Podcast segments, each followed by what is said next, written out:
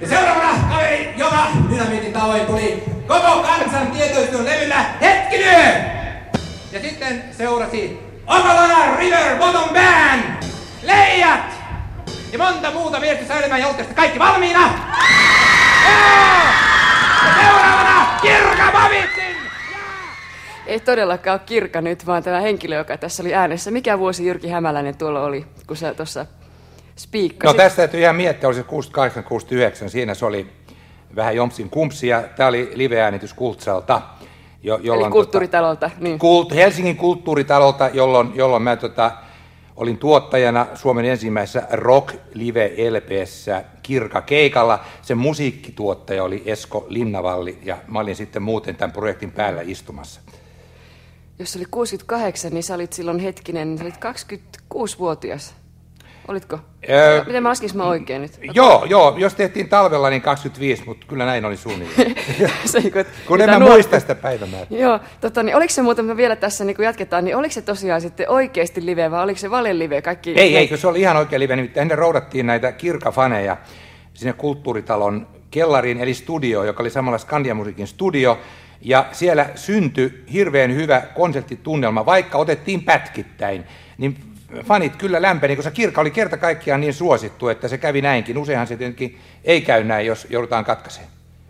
Miten muuten, tota, niin, mä vielä sitä, sitä, sitä tästä kirkakeikalla, tää, tai siis tämä LP-levy, niin sitä kannesta me juteltiin jossain vaiheessa, kun se on aika hauska, että kun etukannessa on kuitenkin tota kirkan kuva, ja sitten takakannessa on sitten erään helsinkiläisen ravintolaan tota, ruokalista, että, että tota, niin siinä oli ilmeisesti kaiken maailman koukeroita, mitä liittyy tähän musiikkibisnekseen, ja liittynyt 60-luvun lopullakin jo silloin aikoinaan. Joo, joo, nää, kun tämä levy ilmestyi, mähän tein tietenkin myös takakannen tekstit, ja siinä oli musta ihan okei kirka teksti, mutta mä tein myös tekstin, jos mä esittelin Islanders yhtyeen, Timpa Lindströmin ja niin edelleen, kaikki tämän porukan, mutta kun tämä levy ilmestyi, niin siellä takakannessa oli jätetty bändin esittely pois ja siellä luki, että Kirka, kei, ei, miten se, juu, siellä luki näin, että Kirka keikan jälkeen Tornin espanjalaisessa ja mm. siinä oli Tornin espanjalaisen ruokalista.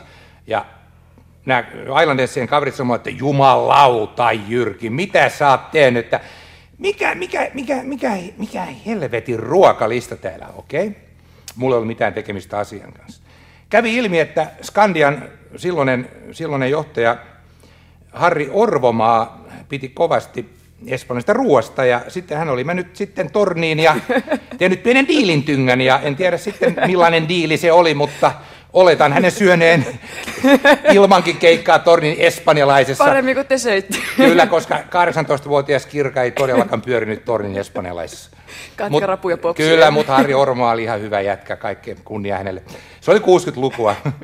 Eli me, me siirrytään varmaan tässä, miten minusta tuli minä Jyrki Hämäläinen ohjelmassa vähän tuonne aikaisempiin aikoihin. Minä olen Nadia Novak ja Eli mä haluaisin kysyä sinulta Jyrki Hämäläinen, että mikä, oli, mikä on sun varhaisin lapsuuden muisto? Mikä on sun eka muisto, mikä sulle on jäänyt mieleen? No mulla, mulla oikeastaan on muisto, joka jäi mieleen, kun mun isoisällä, joka oli merillä koko ikänsä, Frans Wilhelm Virtanen, joka oli konemestarina laivassa, niin se teki mulle laivan. Ja mä olin silloin, mä muistasin, olinko mä sitten joku alle kouluikäinen, että mä olin jotain 5-6-vuotias. se teki tämmöisen Ostrobotnia-laivan, jolla mun isoisäni itse aikanaan purjehti, ja mun isoisäni joutui sitten luovuttaa sen sotakorvauksena venäläisille, ja sitten jäätyään eläkkeelle, niin se tuli niin ikävä sitä laivaa, että se kuoli, ja vielä kuolin yönään, niin se puhuu tästä Ostrobotniasta ja sanoi, että nyt laiva lähtee, onko Reimari kunnossa? Sä oot Tampereelta, Tampereelta, Tampereelta, Tampereelta, Tampereelta kotosi. Minkälainen perhe teillä oli? Että oliko teillä semmoinen ihan perusperhe vai? No meillä, meillä oli tota, siis mun isä ja äiti eros, kun mä olin aika nuori ja mun isäni kuoli, kun mä olin kymmenvuotias. Ja sitä ennen siis olivat vanhempani jo eronneet pari vuotta aikaisemmin. Että sitten loppujen lopuksi, niin, kun isä oli kuollut ja vanhemmat oli eronneet, niin mä asuin sitten äitini kanssa kaksin Amurin kaupungin osassa Pyynikentorin lähellä, joka on sellaista Tampereen, mitä mä sanoisin, työläiskorttelia, tyypillistä työläiskorttelia. Siellä oli sitten Väinö Linna ja Hannu Salama ja kaikki tallesta pikkupojat tunsi silloin. Tosin mä en ole Hannu Salamaa niin paljon nuorempi, mutta Väinö Linna oli pikkupoikien guru kyllä tietysti. Ihan totta. No totta Miten- kai Väinölinna oli jo. Mä muistan, oli tämmöinen pirkalaiskirjailijoiden kerho oli aina, aina tuota Tampereella, Tampereen kirjastossa, jota piti maisteri Mikko Mäkelä, ja siellä sitten Väinölinna piti aina Niin Tämä luentoja. Mäkelän pi- piiri, eikö niin? Juu, just Joo, tämä, just joo. tämä. Ja mä menin sitten sinne ja siellä mä tapasin sitten Väinö Linnan ensimmäinen kerran. Väinö Linta oli tuntenut isäni oikein hyvin ja mä näin sitten Väpiltä vähän enemmän aikaa jutella ja musta oli hyvin, hyvin mielenkiintoista. Mistä te juttelitte aina? Me, me juteltiin kirjoista ja kirjoittamisesta, siis tämä koko idea oli puhua kirjoista ja kirjoittamisesta ja, ja oikeastaan Väinö Linnalta on lähtenyt se idea, että ensi syksynä tulee mun ensimmäinen kirja. Ihan totta. Kyllä, se on, tulee ensi syksynä, se on Otavan kustantamat, vähän informaatiota tässä vähän kertoo. Rockside Story, elämää tähtien takana. Pitkällisen, pitkällisen kuppaamisen jälkeen viimeinkin se nyt tulee sitten. Joo, mä mietin vaan, että, että millä tavalla toi liittyy Väinö Linna. Sitten toikin Se liittyy siihen, että Väinö Linna oli ensimmäinen, joka antoi mulle inspiraation kirjoittaa. No. Eli koska mä, mä ihailin Väinö Linnaa kirjoittajana jo hyvin pienenä ja mä luin tuntemattoman sotilaan kannesta kanteen moneen kertaan ja katsoin elokuvan. Luin myös sitten Väinö Linnan kirjoja Musta rakkaus niin edelleen myöhemmin, mutta, mutta Väinö Linna oli sellainen, joka, joka antoi mulle ensimmäisen Inspiksen kirjalle. Se oli John Steinbeck eikä mukaan, se oli, tai kukaan tämmöinen ulkomainen, Hemingway, ei. Se oli, se oli Väpi, Väinö Linna. Minkälainen kuva sulle on jäänyt siitä sillä tavalla? Minkälainen se oli pikkupojalle oikein? No musta oli alussa tietenkin, oli vähän kipsissä, kun oli niin nuori ja pieni, mutta sitten kun se sanoi, että se tunsi mun isä ja kaikkea muuta tuosta, mutta musta Väinö Linna oli semmoinen- se oli lupsakka kansanmies, hyvin rento. Vä- Väinö Linna ollut, ei ollut mitään roolia. Se oli kaveri, joka oli Finlaysonilla töissä ja kirjoittanut kirjan. Se säilytti loppuun asti sen oman lupsakan minänsä. Et musta Linna oli hyvin selkeä persoona, että sillä ei ollut tämmöistä tähtikirjailijan roolia ja siviiliroolia. Tosin sitä siviiliroolia mä en tuntenut, koska mun tapaamisiin oli hyvin satunnaisia. Viimeisen kerran tapasin lentokentällä Väinö ja Kerttu Linna joskus 27 ja muuta, mutta tai sitten tapasin myöskin joskus Urpo Lahtisen luona. Mutta tota, se kuva, mikä mulle jäi, että Väinö Linna oli ihan imakonsa vastaava pesun kestävä kansanmies. Olit se sitten ennen kuin sä opit kirjoittamaan, niin kova sepittelemään ja kertomaan kaikkia juttuja? tai Onko Joo, joo, tai sanotaan näin, että mä, mä ajattelin, että mä olen näyttelijäksi tollain, mutta sitten mä väitän, että se on ihan, se on hemmetin epävarmaa ammattia siihen. Joo, mä voitin kirjoituskilpailuja. Mä muistan, niitä oli kaikenlaisia raittiuskirjoituskilpailuja ja kaikenlaisia kilpailuja ja, ja nimenomaan kirjoittamiseen liittyviä. Ja yksi raittiuskirjoituskilpailu, jonka tota, mä voitin, oli Suomen laajuinen, se on aika karmea story kyllä, kun tota, mies meni viinakauppaan ja sitten se tota, osti pullon viinaa ja tappoi kirveellä perheensä ja se voitti Suomen raittiuskirjoituskilpailun ja opettaja sanoi, että juuri näin pitää kirjoittaa. Mitäs vuotta silloin elettiinkään?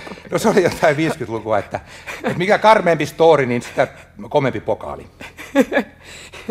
tota, no mites, tota, mikä, mikä oli semmoinen ensimmäinen, se on semmoinen, sanonko mä nyt hengentuote, kun mä tarkoitan, että se voi olla runo tai ihan mikä vaan, tai semmoinen, minkä sun äitisi ehkä on muistanut, semmoinen, minkä sä oot lapsena sepittänyt. Mikä se eka juttu on? No, mä, mun juttuja julkaistiin, mä en muista mikä oli se lehden nimi Sampo. Se oli joku tämmöinen vakuutusyhtiön nuorten lehti. Se lehden nimi taisi olla Sampo. Ja siellä julkaistiin tällaisia mun pieniä novelleja ja juttuja. Ne oli niin kuin ensimmäiset. Ja sitten oli tämmöinen Hämeen urheilulehti, koska mä olin joskus, joskus 12-13 vuotta, mä heitin kiekkoa Tampereen pyrinnössä lyhyen aikaa jossain poikaleirillä. Se kiekoheitto ei mennyt niin hyvin, mutta sitten mä sain kirjoittaa juttuja lehteen, se meni vähän paremmin. Oliko sulla sitten, siis sulla ollut minkäänlaista kuitenkaan semmoista arkuutta tai pelkoa ruveta kirjoittamaan, tai että se meni ihan luontevasti?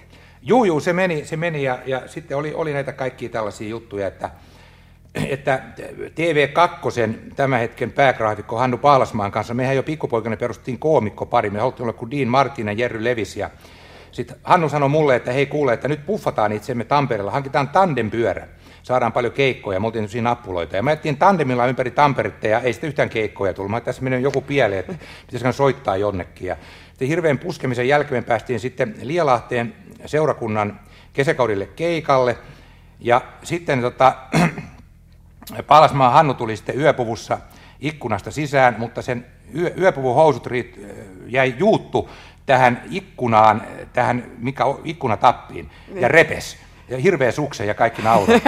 Ja, Väärästä syystä. Joo, ja no, sitten mentiin, päästiin koirakerhon pikkujoulun keikalle, mutta se ei mennyt hyvin, kun ei ollut mitään tämmöistä, että housut olisi revennyt. Se oli, huomasin, että se viihdyttäminen taivalla aika ohdakkeista. Siis sanoit se Dean Martin ja... Jerry Levis, joo. Mutta tota, mistä te ne... Mä olin Jerry Levis ja hän oli Dean Martin. No mistä sä sen keksit esikuvaksi? No kun me, me käytiin tietenkin elokuvissa katsomassa Pekka ja Pätkää, ja sitten me keksittiin, että me tehdään tällaista juttua jo.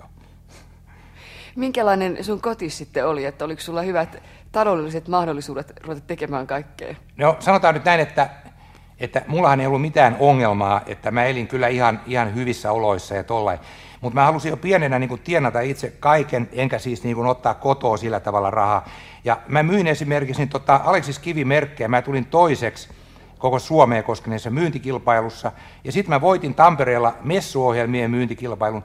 Niin näillä rahoilla mä ostin itselleni sitten tota levysoittimen ja sitten ostin myöskin levyjä. Ja sitten mä tein kaikkea tämmöistä pikkujuttua koko ajan ja, ja olin välillä supparina ja tällä, että mä pyrin mahdollisimman pitkälle itse niin hankkiin tämä juttu, että mä olin semmoinen omatoiminen vekara.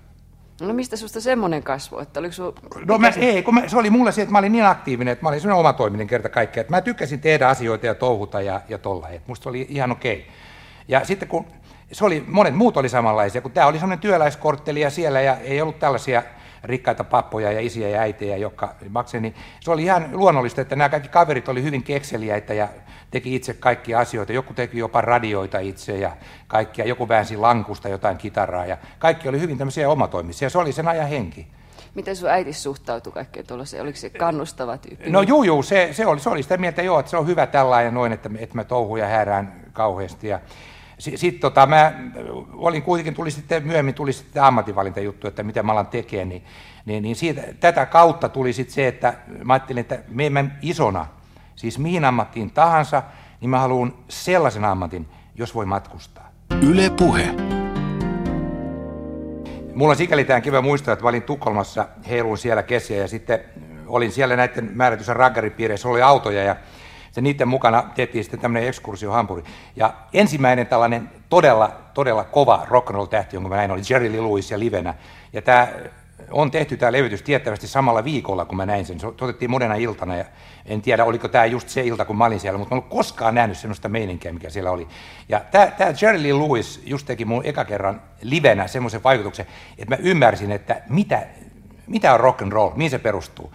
Et Suomessa rock and roll on tämmöistä, että on jäätelö hyvää, kun yksin syö. Tai jotain rehtorin luiseva sälli. Ei se ole mitään rockia. Tai humppaveikot soittaa. Joo, ei se ole mitään rockia, ei se ole mitään rockia. Tämä oli rock and roll. Killer Jerry Lee Lewis, wow. Niin, me olen, mä taisin unohtaa kertoa, että missä me itse asiassa ollaan. Me ollaan tämmöisessä nyrkkeilykehässä istutaan boxing centerissä täällä. Joo, tämä on, joo, tää on... Mitkä näitä knockout-palloja, kun nämä on siis, Jos mä saan tästä paikasta sanoa, niin tämähän on Harri Piitulainen Boxing Center, tämä suuri nyrkkeilyprosessi Harri Piitulainen täällä opettajana, ja, ja sen takia mä oon täällä, koska mä olen oppilaansa. Niin, ja sitten niin olen hänen, kaveri. siis Harrin niin. kaveri ja oppilas. Ja kysyit näistä palloista, okei. Okay. Nämä on, nämä on knockout-palloja. Roikkuat katosta. Nämä on knockout-palloja, joo. Nä, näihin tota, oikeastaan kovaa punchia harjoitellaan. Ja sitten täällä on pärynäpalloja, hiekkasäkkejä, pendelpalloja, kaikenlaisia palloja täältä, ja Ingo-pallo roikkuu tuolla, erilaisia vempeleitä. Minä vaan tyydyin hikoilemaan, koska täällä on aika Joo. kostea ilma. Joo. tota, ilman minkäänlaisia harjoituksia. Miten muuten mä vielä sitten, mua jäi semmoinen kiinnostamaan, että mites, tota, niin mitä sun äiti itse asiassa teki sitten? No mun äitinhän oli alun perin ollut näyttelijä, joka oli näytellyt, käynyt sen aikaisen teatterikoulun ja sitten niin tota, mm, ollut Turussa – Turun kaupunginteatterissa, Tampereen työväen teatterissa. Ja sen jälkeen lopetti sitten kuitenkin näyttelemisen ja meni tota, Tampereen Arpa-tehtaalle töihin, jota piti tällainen toinen teatterimies kuin Hugo Makkonen. Tämmöinen, ja siellä oli paljon muitakin näyttelijöitä. Kutsuttiin Makkosen teatterissa, koska näyttelijän homma sotien jälkeen oli aika epävarmaa. Ja monet näyttelijät siirtyi sitten varman leivän parin niin Makkosen teatteriin, eli tota, Tampereen Arpa-tehtaalle. Ja mun äitini oli, oli siellä tota, konttoristina, prokuristina, mikä se nyt on se oikein, että aivan sitten ihan, ihan niin kuin eläkeikään asti. Tuli mieleen, mä tavasin Sylvi Salosen teatterineuvoksen just tässä pari viikkoa sitten, ja Sylvi sanoi mulle, että joo, että hänen ensimmäinen suuri roolinsa teatterissa oli, kun mun isäni kanssa laulo musikaalissa Heinilän talossa. Eli sun isäskin oli näyttelijä? Joo, joo, se, siis mun isäni oli teatterijohtaja Hämeenlinnassa ja sitten Tampereella oli jonkin aikaa apulaisjohtajana Tampereen teatterissa. Eli mä olin tämmöisessä teatteri, teatteripiirissä niin kuin periaatteessa elänyt sen ihan siis nämä ensimmäiset vuoteni. Eli sitten sen ymmärtää jollain tavalla, sun, tai ymmärtääkö sittenkin, kun äiti sanoi, että, että ei se ole niin varma ammatti, että jos mä lähden Joo. näyttelijäksi. Joo, koska silloin varmasti oli eri asia, että en mä sano, se on varmasti kieli, että saa Loiri tai Kinnunen tai Salminen tai niin edelleen ja niin edelleen, niin, tai Vierikko tai, tai edelleen, niin, niin sehän on tietysti sitä, mutta toisaalta niin kaikki ammatit ovat epävarmoja, laulajan ammatti on epävarma kaikkien, että en mä tiedä, en mä usko, että tänään kenenkään kannattaa sitä pelästyä, jos haluaa, pitää seurata sydämen ääntä, mutta tota, e- eikä se pelko silloinkaan mulla ollut päällimmäisenä, mulla oli vain se, että näyttelijän ammatissa voi matkustaa, ainakaan silloin voinut, että jos mä oon joutunut Kajaaniin johonkin teatteriin, kaikki kunnia kajaanilaisia, on siellä ollut armeijassa, hyvä Kajaani, niin mä ajattelin, että täytyy olla semmoinen ammatti, missä pystyy matkustamaan. Sitten jäi kaksi enää jäljelle, eli, eli joko merimieheksi tai toimittajaksi. Ne jäi jäljelle, koska näissä saa ainakin matkustaa. Milloin sä ton keksit? Minkä no ikäinen sä olit suunnilleen? No mä keksin, silloin mä olin jotain tuollain, mä olin 5-16, ja mä päätin, että, että tässä ei jää, niin kuin, nämä, nämä kaksi jää vain jäljelle. Koska se matkustaminen oli niin siinä päällimmäisenä koko ajan. Johtuen siitä, että mä luin kaikki kirjoja maailmalta ja seurasin kaikki näitä juttuja. Ja tietenkin elokuvat vaikutti hirveästi. Minkä ikäisen sä muuten opit lukemaan? No, en, en mä muista, mä todella muista. Mä muistaakseni opin lukemaan jo ennen, jo, jo vähän ennen kouluikää. En, en muista, oliko mä joku sellainen kuusivuotias. Mä osasin, muistaakseni osasin lukea jo jonkin verran mennessäni kouluun. En ollut mikään superkakara, mutta osasin kyllä lukea jo jonkin verran. Miten tota, oliko sun koti sitten uskonnollinen tai oliko siellä mitään erityisiä aatteita, mitä siellä? Ei, ei siellä, ei, ei voi sanoa, se oli hyvin vapaata tämä koko touhu ja, ja, ja myöskin, että, että muun ei suututtu. Sanotaan sillä tavalla, että myös koulussa, niin kun mä olin 8 9, niin mä karkasin aina ikkunasta ulos. Mä juoksin ikkunasta ulos, opettaja haki mut takaisin. Ja sitten mä joudun koulupsykologille, ja sitten kun äiti vei mut koulupsykologille, niin mä taas tuijotin ikkunasta ulos. Ja se koulupsykologi sanoi, että joo, että tällä, tällä, tällä pojalla on erityisen voimakas vapauden kaipuu. Siinä oli analyysi ja taas koulu ja taas mentiin. Et, et se oli vähän semmoista, vähän semmoista kauhukakarameininkiä välillä. Eli sä et tykännyt kauheasti koulusta? Ei, ei, ei. En, en, en, en, en hirveästi. Mikä siinä sitten oli parasta, jos siinä jotain oli hyvää, semmoisen pikku kaverit, kaverit oli parasta, siis koko jengi ja kaverit ja tämä meininki, se oli musta koulussa parasta. Sulla oli, minkälaisia kavereita sulla oli? Sait sä leikkiä kenen kanssa tahansa tai oliko siitä mitään rajoituksia? Ei ollut, ei ollut. Kyllä, kyllä tota, siis mulla oli kaksi kaveripiiriä. Toinen oli se, missä mä asuin Pyynikin torin lähellä, Järvisen miksat ja ketä näitä oli näitä jätkiä, jotka asuivat jolla oli oma jengi siinä. Ja sitten toinen oli sitten tämä koulun kautta tulleet kaverit, että oli niin kuin nämä kaksi jengiä siellä. Ja sitten mä muutin, muutin tota Sammon kadulle 15-vuotiaana, siellä tuli ihan oma, oma piiri, juuri Pallasmaa Hannut ja nämä. Et, että sanotaan, että kavereita oli paljon ja, ja, ja hauskaa oli paljon, koska mä oon semmoinen seurallinen, ulospäin suuntaantunut tyyppi, niin mulla on, mulla on helppo sillä saada kavereita ja höpöttää ja touhuta ja häädetä. Sitten sä olit kiltti. Mitä joo, kyllä mä, kyllä mä olin, olin peruskiltti, en mä aina ollut hirveän kiltti, mutta tota perusluonteelta kyllä joo. Niin, että sulla ei tarvinnut paljon selkeää antaa eikä tällaista? Ei, ei, kyllä mä, kyllä mä yritin sillä ottaa, ottaa aika, aika iisisti. Että. No sitten mä en aina ollut kiltti, kun tuli näitä kaikki, näitä vähän tällaisia jengijuttuja tuli, niin, niin, niin, niin siellä, siellä sitten tuli vähän huidottua vähän enemmänkin. Minkälaisessa jengissä sä olit? No niitä, niitä oli kaikenlaisia ja ne, ne nyt oli sellaista ajankuvan kuuluvia. Sanotaan, että ideahan oli se, että okei, sulla oli nahkatakki, sulla oli nämä farkut, dongarit, ei Tampere sanottu dongareiksi, ne oli jamekset siinä aikaa. Ja, tää, ja sitten siinä oli vähän, vähän näitä tällaisia kaikkia pientä, pientä tappelun tynkää tuli aina silloin tällöin. Ja, ja sitten niitä selvitettiin aina, aina sitten koulussa opettajien ja johtavan opettajan kanssa, näitä erityisesti kansakoulussa. Että kyllä sitten mä jo, jo oppikoulussa sitten niin meni, meni vähän iisimmin. Tappelit sä? Joo, joo kansakoulussa hirveästi. Siellä, siellä mä olin aina järjestämässä jotain tappeluja ja mylläköitä. Olit se silloinkin jo iso poika? No mä, mä joo, mutta mä, mä olin, mutta tämä johtui siitä, että silloin nämä kaupunginosa jengit, se oli niin kuin luonnollinen, se kuului siihen, että reviirijutut oli olemassa. Ja siellä sitten, mm. kun oli isoin tyyppi, niin se hängettiin sen etunenään huitoon, että se kuului tähän kuvaan. Hmm. Milloin sun ensirakkaus tuli kuvioon? No se oli oikeastaan, niin totta, jos mä nyt sanon, niin, niin sellainen äh, 5-16-vuotiaana oli, oli, oli yksi tyttö, jonka mä olin, josta mä tykkäsin oikein kauhean paljon. Ja se asui meidän, meidän tota, lähellä siinä, siinä yhdessä talossa. Ja sitten tota, mulla oli kauhean pettymys, kun se, se juttu ei toiminutkaan sillä tavalla, kuin mä olisin halunnut. Koska se, ei, se ei kuitenkaan ymmärtänyt mua ja meillä meni banks. Eli toisin sanoen mä aloin sitten seurustelin semmoinen tytön kanssa, josta mä en välittänytkään niin paljon ikään kuin kostoksille tytölle ja tämmöisiä nuoruuden juttuja, mitä ne oli. Haikeita. No se oli, juu, se oli, se oli haikeita, mutta siinä iässä, siinä iässä toipu, toipu tuota hyvin nopeasti ja, ja kaikki oli sellaista vähän niin kuin pyörimistä. Mitä tota, mä olin kuullut, että, että tota, siellä esimerkiksi Jussi Kylätasku ja Jouko Turkkakin ollut näissä samoissa porukoissa pyörimässä jollain tavalla silloin näissä jengeissä. No Jussi Kylätasku istui, istu, tota, oli, istuin mä Jussin edessä vai takana, me oltiin samalla luokalla jonkin aikaa. Jouko Turkan kanssa me oltiin rinnakkaisluokilla. Muistaakseni oltiin 5-6 vuotta. Eli, eli se oli niin kuin b kun mä olin alla. Ja ne oli aikamoisia velmoja kyllä silloin. Että, ja ne, ne, kuulu, ne, ne kyllä miehet näkyivät, kuuluivat, erottuivat. niin kuin myös sinä ilmeisesti. Joo, kyllä, kyllä, kyllä, kyllä, kyllä pojat, pojat erottu silloin. Jo. No mitä tota, niin, kerro vähän siitä ajasta, ajan kuvasta silloin, että kun siinä kun olit silloin alle 20, niin mä yritän koko aika laskea tässä näin, että näitä vuosia, sanotaan nyt siellä 50-luvun niin, lopussa, suunnilleen 50-luvun puolivälissä, että minkälaista se oli se Tampere silloin oikein? Se Tampere, missä sä elit. Joo, se on näin, kun haastattelee dinosaurusta, pitää käyttää taskulaskinta. Mutta tota, siis sanotaan, että siis Tamperehan oli kaupunkina 50-luvulla, se oli työläiskaupunki, se oli tehtaiden kaupunki. Siellä oli, siellä oli valtavasti tehtaita ja se koko leima oli hyvin työläismäinen. Että sanotaan, että se oli just tätä musta makkara oli, ja jääkiekko ja, ja tällaista. Jääkiekkohan oli Tampe- nimenomaan jääkiekko oli hyvin leimaava. Koska... Niin tosiaan, pelasit sä muuten itse? Ja, ei, mä, mä en siis pelannut koskaan, pelasin hemmetisti jääkiekkoa, mutta en koskaan pelannut näissä virallisissa joukkueissa. Vaan oli tämmöistä poikien tämmöistä korttelijuttua, mitä pelattiin, kaupungin osien tämmöisiä omia juttuja, mitä pelattiin siellä keskenään.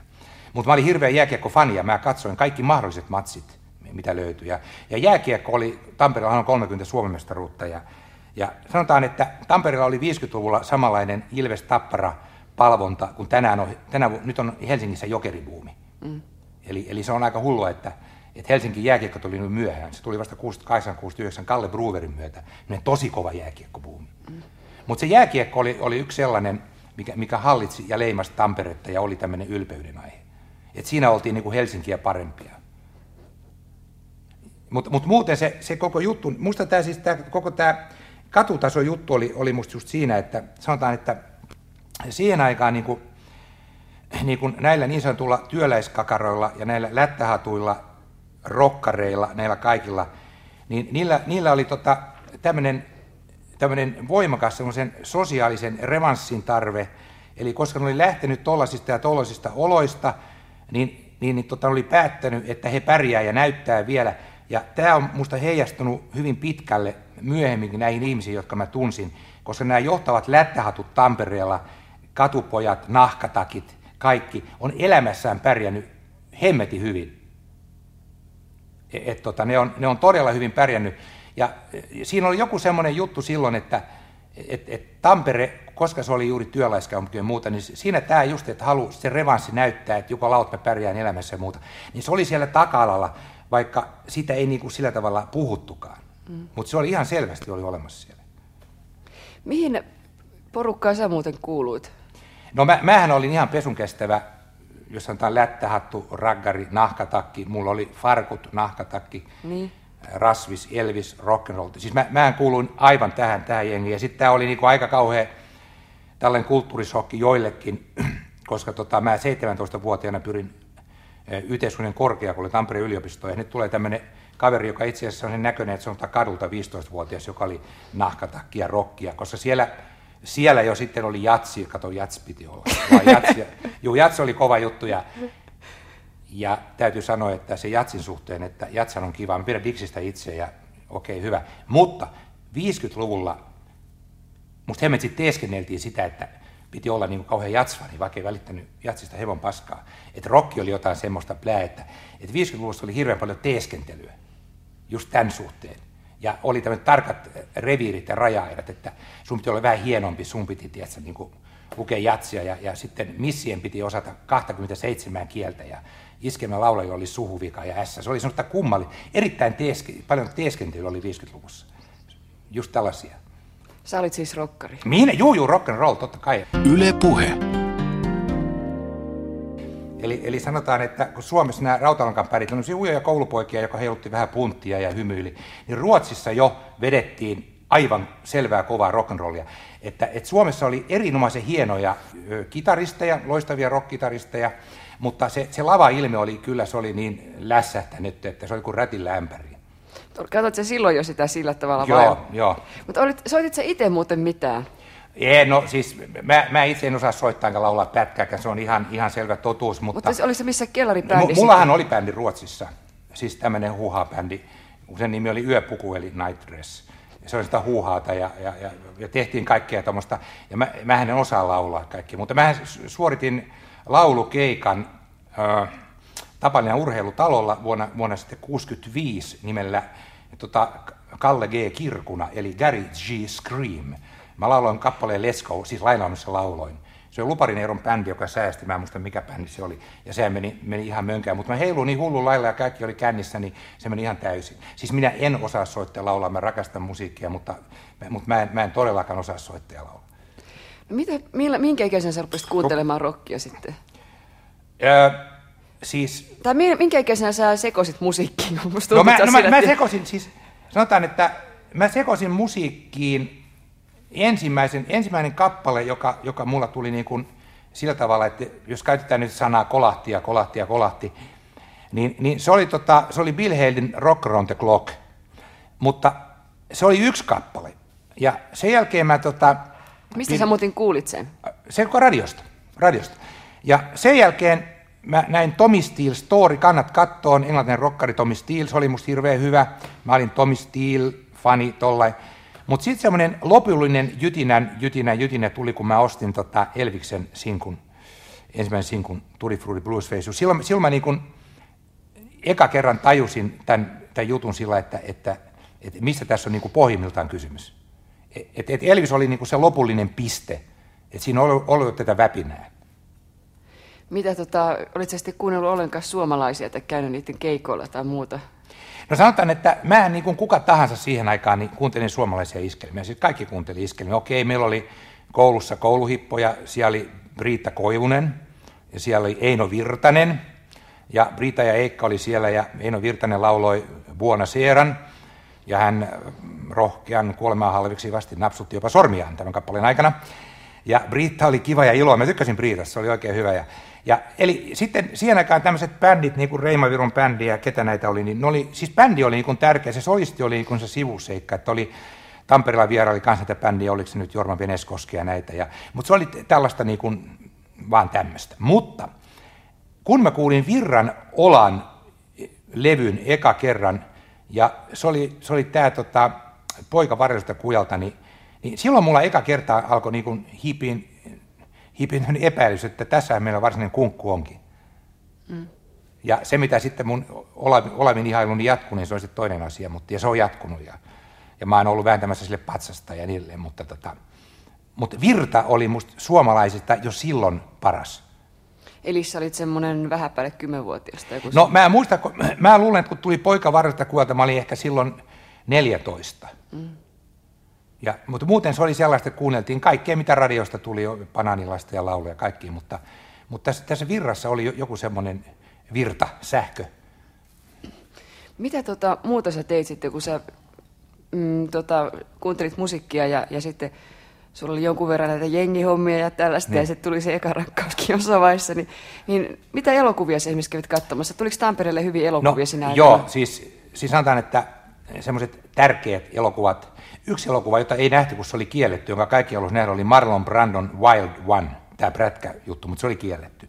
Mutta sen sijaan tietysti James Dean, okei, nuori kapinallinen, Ienistä itään, jättiläinen. James Dean hän nousi tällaiseksi todelliseksi, se oli idoli, se oli roolimalli, se oli guru. Ja sitten tuli Elvis, sitten tuli King Creole, Jailhouse Rock. Eli tässä meni niin kuin kaksi tällaista idolia ja roolimallia meni, meni vierekkäin. Siinä oli Elvis ja siinä oli James Dean, koska Elvis hän pyrki näissä elokuvissa Jailhouse ja King Creole oleen eräänlainen laulava James Dean. Mutta kaikista kovin leffa Tampereen, siis hyvin monien näiden tosi katu, katu, katujätkien mielestä oli sellainen elokuva kuin Kadun kuningas. Ja siinä tota, Paul Nyman esittää keskisarjan mestari äh, Rocky Graziano, joka monien vaiheiden jälkeen sitten voittaa maailmanmestaruuden. Ja tämä rooli oli tarkoitettu alun perin James Deanille, mutta James Dean kuoli, kuoli autonnettomuudessa. Ja tämä Kadun kuningas oli, se esittiin aina uudelleen ja uudelleen yönäytöksenä ja se oli aina täynnä. Mutta se koski juuri tätä kovinta, kovinta jengiä. Sitten oli tietysti tämä Elvis-jengi, joka meso tässä. Että eiköhän tässä ollut sitä kärkiohjuksia.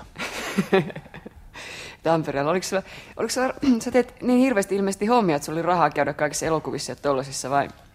Kun sä mainitsit alussa ainakin näiden merkkien myynnit. Joo, joo, mä, ei, ei mulla, en, en mä voinut sanoa, että mulla oli ikinä hirveästi rahaa, mutta, mutta, mutta sitten tota, kun mun teki mieli jotain, jotain levyä tai jotain tällaista, niin, niin sitten mä keksin aina tämmöisen homman, että mä olin esimerkiksi Kalevan kisoissa lähettinä ja, ja, ja tein kaikki tällaisia. Mä, mä keksin aina kaikenlaisia lähetin hommia ja, ja milloin mitäkin myyntihommia ja merkkihommia, mutta aina silloin, kun teki mieli jotain levyä tai muuta, niin mikä siinä se helpompaa? Niin, varmaan sulla meni aika hyvin rahaa, että se oli kaikki taas muotivaatteita näistä vai? Joo, ei, no ei, ei mä tarvitsenut muotivaatteita. Niin. Kato, siis siihen aikaan farkut riitti ja No eikö ne maksanut sitten paljon? No ne maksoi joo, ja, ja kyllä, kyllä piti olla, siihen aikaan oli, oli tota, piti olla tota, no Leva, Lee, Lee oli kova juttu, Lee, Lee. Siis ensin oli James, James päällä jokaisella, James, James Dance tuli, James, eli, eli James oli kova juttu, mutta sitten tota, kun kansalle valkeni, että onkin suomalainen tämä James, niin sitten jotenkin se Lee-farkku tuli jostain, alkoi pötkiin, koska Tampereen asemalla niin nämä Tampereen tällainen injengi osti tota amerikkalaisia filmilehtiä, niin kuin Silver Screen, Photoplay, kaikki tällaisia. Ja niissä oli sitten aina näitä amerikkalaisia filmitähtiä, ketä tahansa. Siinä oli laulajia, Ricky Nelsonia, ketä tahansa. Niin, niin hyvin monilla aina yllättäen oli, oli tämä Lee Farkut, ne näkyy jossain tämä logo. Niin okei. Yllättäen. yllättäen näkyy, joo. Tota, seurasit sä itse sitten näitä, näitä, näitä lehtiä ja kaikkea tällaisia, että, että oliko, oliko sulla semmoinen hirveä tarve? Oliko se semmoinen tiennäyttäjä silloin kavereille esimerkiksi, että toit jotain muotijuttuja tai muuta? No en, en, mä, en mä voi sanoa, että mä olin yksin, yksin siis minkälainen tiennäyttäjä. Siinä oli muitakin tällaisia samanhenkisiä tyyppejä. Ja sitten tämä sama ryhmä harrasti sitten yhdessä näitä asioita, että mutta kyllä mä ostin esimerkiksi paljon lehtiä just Tampereen asemalla, joka kosti just musiikkia ja, ja filmitähtiä ja tällaista. Ja sitten tietysti se oli kova juttu, että yöllä pyrittiin kuuntelemaan Radio Luxemburgia, koska Radio Luxemburgista tuli kaikki nämä viimeiset hitit. Ja Suomessa oli puoli tuntia Jaakon levyhyrrää, jossa oli puolet siitä meni aina Tuula Siponiuksen kuittuneeseen kukkaan, niin ei se oli kamalaa se, hui hui hui. No minkä kesän eka kerran lähit ulkomaille? Ulkomaiksi lasketaan Ruotsikin nyt. No joo, no mä olin, mä olin siis ensimmäisen kerran, mä olin, äh, olin Ruotsissa 60 äh, kesällä. Eli 18-vuotiaana? Joo. Eikö se oli pitänyt si- olla vielä viisumi, kun lähti, vai saiko silloin ei, ilman siis mun mielestäni, no mä en edes muista, kun se pitkä aika, mutta mun mielestäni, mun mielestäni ei, ei kyllä tarvinnut viisumia, enkä mä muista, olisi mulla edes passia, mutta siihen aikaan oli hyvin yleistä 60 alussa, että koululaiset ja opiskelijat kävi Ruotsissa kesätöissä, koska ne, ne, ne liksat oli siellä aika, aika hyviä. Mm. Että mä olin myöskin sitten Tampereen arpatehtaalla, olin, olin parina kesänä hommissa ja siellä oli hirveän kivaa ja kaikki oli okei. Okay. Mutta tota, Ruotsissa sai sitten kerta kaikkia niin kovia liksoja, että sitten mä aloin myöhemmin mennä Ruotsiin. Mitä sä teit siellä kesäsi aina? No mä olin, tota, mä olin muun muassa, niin, mä olin Cafe Norrissa, mä olin ö, tiskin poimija, joka poimi kahvikuppia pöydiltä. Sitten mä olin tiskaaja. Sitten mä olin tota, Nuuris Rotografyyrissä niin kirjapainokoneen hoitajan apulainen. Eli mä olin, mä olin tämmöinen paino joka vahti kirjapainokonetta. Öö, sitten mitäs kaikkea mä nyt teinkään, mä en muista, olis mä kerran haravoimassakin jossain, jossain kaupungin hommissa, jossain tämmöisessä. Ja sen liste mä aloin kirjoittaa juttuja tietysti, että mä aloin kirjoittaa juttuja pikkuhiljaa.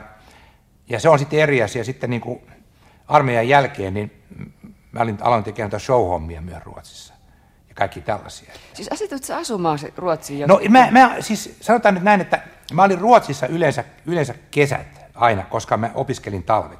Mm. Mutta sitten mulla oli joitakin jaksoja, jolloin mä, jolloin mä tota, kävin Ruotsissa muutenkin ja tein tilapäisesti jotain. Mutta yleensä mä olin kyllä Tampereella talvet. Niin, sä olit siellä yhteiskunnallisessa korkeakoulussa. Niin, mä olin siellä, joo, mä olin siellä. Mutta sitten armeijan jälkeen esimerkiksi, niin mä olin vielä, vielä tuommoisen kolmen kuukauden jakson Ruotsissa, ennen kuin mä sitten hävin muualle maailmalle. Mihin sä lähdit sitten? No Ruotsista, niin mä, mä lähdin äh, Ruotsista, Niin, mutta mä olin sitä ennen asunut jo Pariisissa vähän aikaa, ja sielläkin mä asuin joku puolitoista kuukautta ja tommosia kaikki, mutta tota, armeijan jälkeen mä lähdin Ruotsista Englantiin, jos mä olin taas jonkun semmoisen aika pitkän pötkön, olisi, mä en muista enää 7-8 kuukautta. Sitten Suomeen taas kolme kuukautta, taas Jenkkejä kuusi kuukautta. Että tämmöisenä ajanjaksona, sanotaan niin kuin 60, 60-66 juhannus, niin mä 5-6 vuotta olin hirveän, jopa suurimman osa voi sanoa maailmalla, lukuun ottamatta, kun mä olin armeijassa vuoden. Sen tietenkin mä olin Suomessa. Yle Puhe. Kysyisin tähän näin, että mikä Niin. sun käsitys muuten sitten on, että minkä takia ranskalainen, Ranska on aina hirveän vaikea ollut päästä muiden tota, suosioon, tai, tai sitten, että Ranska on säilynyt semmoisena omana saarekkeena. Se on ihan sama kuin Suomi, että miksi Juuse Leskinen ei pääse Amerikkaan, että se laulaa suomeksi. Niin, mutta me ollaan kuitenkin maantieteellisesti vähän syrjässä. Niin, no, mutta se on totta, että ranskainen kielialue, niin niillä on ihan oma juttu ja anglosaksin on ihan oma juttu. Tuo kielialueet on niin rankkoja. Ei me Suomessa, niin ei, ei, tota, ei harva ymmärtää, mitä ranskat laulaa, mutta ne voi nauttia tästä kivasta jutusta. En mäkään ymmärrä kaikkia laulun sanoja. Mä oon kääntänyt sitä osittain, ymmärrän vähän. Mm. Se kertoo rikkinäistä kitarasta ja onnettomasta rakkaudesta ja kahvilasta ja yöstä ja niin edelleen. Niin sä olit puhumassa tästä. Joo, joo, niin siis tota se, että kun mä olin Ranskassa eka kertaa ja mä en sitten tiennyt hirveästi Pariisista, niin mä kysyin matkatonsta, mikä tämä hotelli on, missä sijaitsee, että kun kuitenkin halusin halva hotelli, ollut paljon rahaa, niin että se on paikalla kuin Pigalle. Mm. Pigalle, jaha, kalakalle, joo. Hyvä, mä olin sitten Pigallella siellä ja mulla oli hotellihuone. Ja mä ihmettelin aina sitä aamuisin, kun tota, kun tämä siivooja sanoi aina, että eikö, herra jo lähde täältä? Että mitäs täällä vielä hirsiä vedetään, että ulos. Ja kello oli vasta tota yhdeksän. Mä ihmettelin aina, että mikä, että mikä, mikä kiire sillä siivoolla heittää mua ulos. Ja no kerran mä tulin sitten kaupungilta kahdelta mun huoneeseen, niin siivooja sanoi, että et sä voi mennä sinne huoneeseen ennen kuin vasta neljältä. Niin mä ajattelin, että no, no siis tää on mun hotellihuone ja miksi mun täytyy odottaa, että mä pääsin sinne vasta neljältä niin se matkatoimisto oli itse asiassa buukannut semmoiseen hotelliin, joka oli samalla huoratalo, ja mä asuin siis tämmöisessä bordellissa. Ja siellä asui ihan tavallisia turisteja, ja kun ne oli lähtenyt, niin sitä vuokrattiin tuntihotelliksi. Eli siellä käytiin naksauttamassa siellä hotellissa, ja sen jälkeen taas sitten varsinaiset asukkaat pääsi illalla. Et mä että on tämä nyt hyvin kummallista tämä meininki sitten. Ja, ja sitten hirvittävän mesomisen jälkeen mä soitin matkatoimistoon ja sain sitten uuden hotellin. Tota, oliko tämä nyt se sun ensimmäinen matkas, ulkomaan matkasta? No, tämä oli ensimmäinen Pariisin, Pariisin matka, mutta mä en ollut, ollut sitä Hampurissa käynyt, just, just tunnen nämä St. Paulit ja, ja Reipenpait ja näin, ja sitten ollut Tukholmassa, mutta tämä oli ensimmäinen matka Pariisiin. Minkälainen se sun ihan ensimmäinen matka sitten sanotaan tämän Pohjolan ulkopuolella oli, niin miltä se näytti? Oliko sulla, menikö kaikki hirveän hyvin tai mitä kerro siitä? Kun ei se kauhean tavallista siihen aikaan ollut matkustaa tosiaankaan Suomesta käsittääkseni. Joo, no se, no sanotaan nyt, että jos mennään, mennään tuohon, että, että mä olin esimerkiksi Hampurissa, Niin.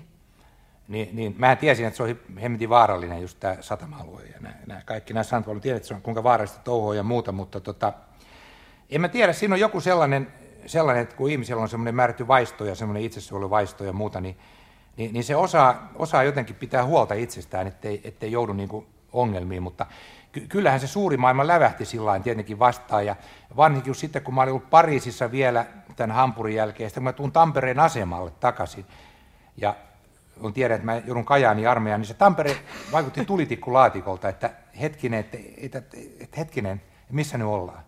Niin. Et kyllä, se, kyllä se tietenkin, se, en, musta aina ensimmäinen matka minkä tahansa suurkaupungissa on aina lyömätön. Mm. Et siinä tulee se shokkivaikutelma tulee ekana niin vastaan.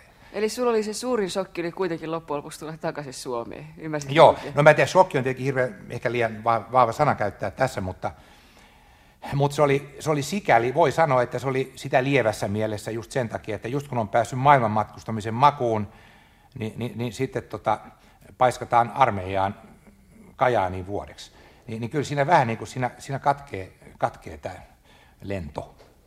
Mutta tota, mä mietin vaan sitä, että kun, kun tota, se on jotenkin, Sä puhut niin luonnostaan, tai siis sille itsestään selvästi, että, että silloin, mä ajattelen sitä aikaa vaan, että en mä usko, että kauhean yleistä ollut kuitenkaan tuo matkustelu, että mistä se sulle tuli sit sillä tavalla, että se oli niin, siis noin luontevaa, että sä lähdit vaan ja näin, ainakin se kuulostaa siltä. No ei, siis mähän otin riskin, eihän mulla, mulla tota, mähän elätin itseni tekemällä kaikenlaisia töitä, että mä olin joskus tiskijukkana ja välillä roudailin ja, ja sitten mä kirjoitin juttuja, kirjoitin juttuja, en tiennyt otetaanko niitä vastaan vai eikö oteta. Mm. Mä olin esimerkiksi äh, kerran, kerran tota, Ruotsissa Jean Vincentin kanssa, istuin ja höpötin kuninka tennishallenissa ja, ja tein sitten tämmöisen jutun, niin, niin, tota, niin ei, ei tää, tätäkään juttua esimerkiksi, niin ei, ei, ei sitä kukaan ollut kiinnostunut, koska silloin oli erilainen aika, oli, oli mods ja oli, oli kaikki näitä. Että, eli toisin sanoen, sä et ikinä tiennyt, kun sä teit jonkun jutun, että otetaanko sitä, sitä vastaan, ja kun sä yritit so, sopia etukäteen, sä et sittenkään tiennyt tätä. Että tää, että tämmöisellä riskillä siinä pelattiin, mutta en mä sitä suuru, mä keksin aina jotain tehtävää sitten siinä. Että. Mä tarkoitan myös tämmöistä, niin kuin, miten mä nyt sanoisin, henkisesti tai muuten, sitä rohkeutta lähteä. Että, tota, ootko sä pelännyt koskaan mitään? Ei, en, mä, en mä sillä tavalla pelännyt. Ja, no yksi, niin. yksi tämmöinen, tämmöinen juttu, joka voi olla, voi olla jonkun mielestä huvittava, kun siihen aikaan, kun mä kirjoitin suosikkiin, niin eihän voinut esimerkiksi Jalluun kirjoittaa ollenkaan. Ni, niin tota, mä kuitenkin kirjoitin Jalluun, koska suosikin ja Jallun omisti sama kaveri Mauri Linterä. Ni, niin mä tota, kirjoitin salanimellä Oiva Muikku. Oiva heitti storia. Niin, et, eli, ja sitten mä teen myöskin kyllä Jaanaan juttuja. Että tämä oli aika hyvä, kun mä teen jostain Jaanaan aikanaan Arvo Aalas oli päätomittaja. Tämä oli joku semmoinen kartanon, tämä oli joku tämmöinen kartanon rouva jossain, jossain Saksassa, ja mä tein siitä Aalakselle jutun. Sitä ennen mä olin oiva muikkuna tehnyt juuri striptease-arvostelun. ja sitä ennen mä olin suosikin edustajan tehnyt jutun jostain pohjalta Rolling Stone, niin se oli aika monimuotoista tämä juttu, että mä olin niin kuin kameleontti, mä muutin nimeä ja, ja stylia, ja, mutta oli pakko elää, niin oli pakko vääntää jutun pätkää.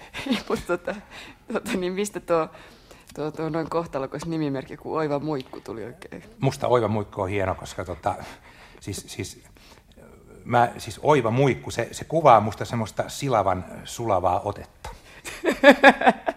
Jallulehdessä. Kyllä. Mutta kun sä menit ensimmäistä kertaa Lontoossa, niin oliko se, kun Mekka olisi ollut edessä?